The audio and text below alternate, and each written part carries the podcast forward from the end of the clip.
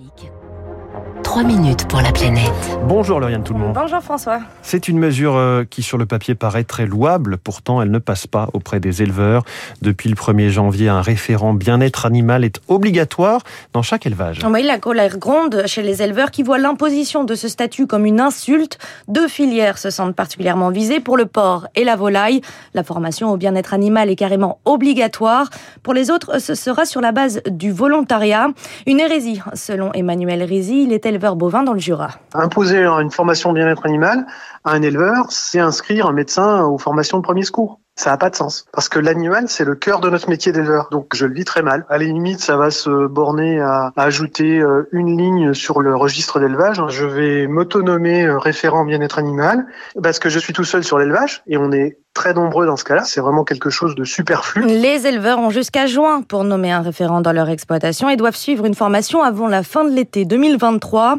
Cela commencera par deux heures de visioconférence. La suite se fera en présentiel, mais les contours restent encore à déterminer. Tout ça n'est que la paperasse en plus, peste Michael Guillou. Il est à la tête d'un élevage de truies en Mayenne. C'est également le président du comité régional porcin des Pays de la Loire. J'ai l'impression qu'on nous infantilise en fait.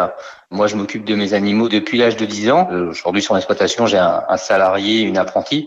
C'est des bases qu'on leur transmet au quotidien. On n'avait pas besoin de ça. Enfin, on le fait. Donc, euh, nous, on trouve ça euh, absurde. On voit ça plus comme un élément qui peut rassurer, on va dire, le consommateur. Ce n'est d'ailleurs qu'une opération de communication, selon Brigitte Gauthier, porte-parole et cofondatrice de l'association L214, qui dénonce régulièrement les maltraitances animales. On n'est pas convaincu qu'un référent bien-être animal dans les élevages empêchera euh, les infractions. Il suffit de voir les responsables protection animale en abattoir, ça n'empêche pas les infractions.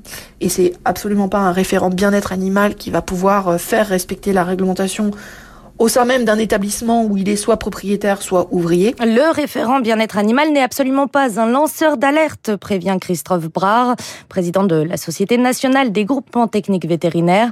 Pour ce futur organisme de formation des éleveurs, il s'agit surtout de pédagogie. Il n'est pas question de mettre un gendarme derrière chaque éleveur. Le référent n'est pas un contrôleur, n'est pas un gendarme c'est quelqu'un qui est dans le cadre d'une démarche de progrès. Alors c'est peut-être pas satisfaisant, peut-être qu'il faudrait inventer encore autre chose de plus coercitif, mais déjà, c'est un progrès. Alors, euh, prenons cette marche. Pour les vétérinaires surchargés, ce référent sera un interlocuteur privilégié sur un sujet souvent délaissé, comme le constate Philippe Lecause, qui se rend au quotidien dans des exploitations porcines dans les Côtes d'Armor quand on est éleveur, c'est compliqué. Il y a beaucoup de sujets. Hein. Vous devez être bon en informatique, en biologie, vous devez être bon en technique de matériel, etc. Donc, quand vous avez un peu de temps pour vous former, ben souvent euh, vous allez vers ce qui est le plus urgent. Donc, qui fait que des formations type euh, bien-être animal, ben, c'est pas la première formation où on s'inscrit. Et donc, ce qui se passe aussi, c'est qu'il y a presque pas d'offres de formation puisqu'il n'y a pas de marché.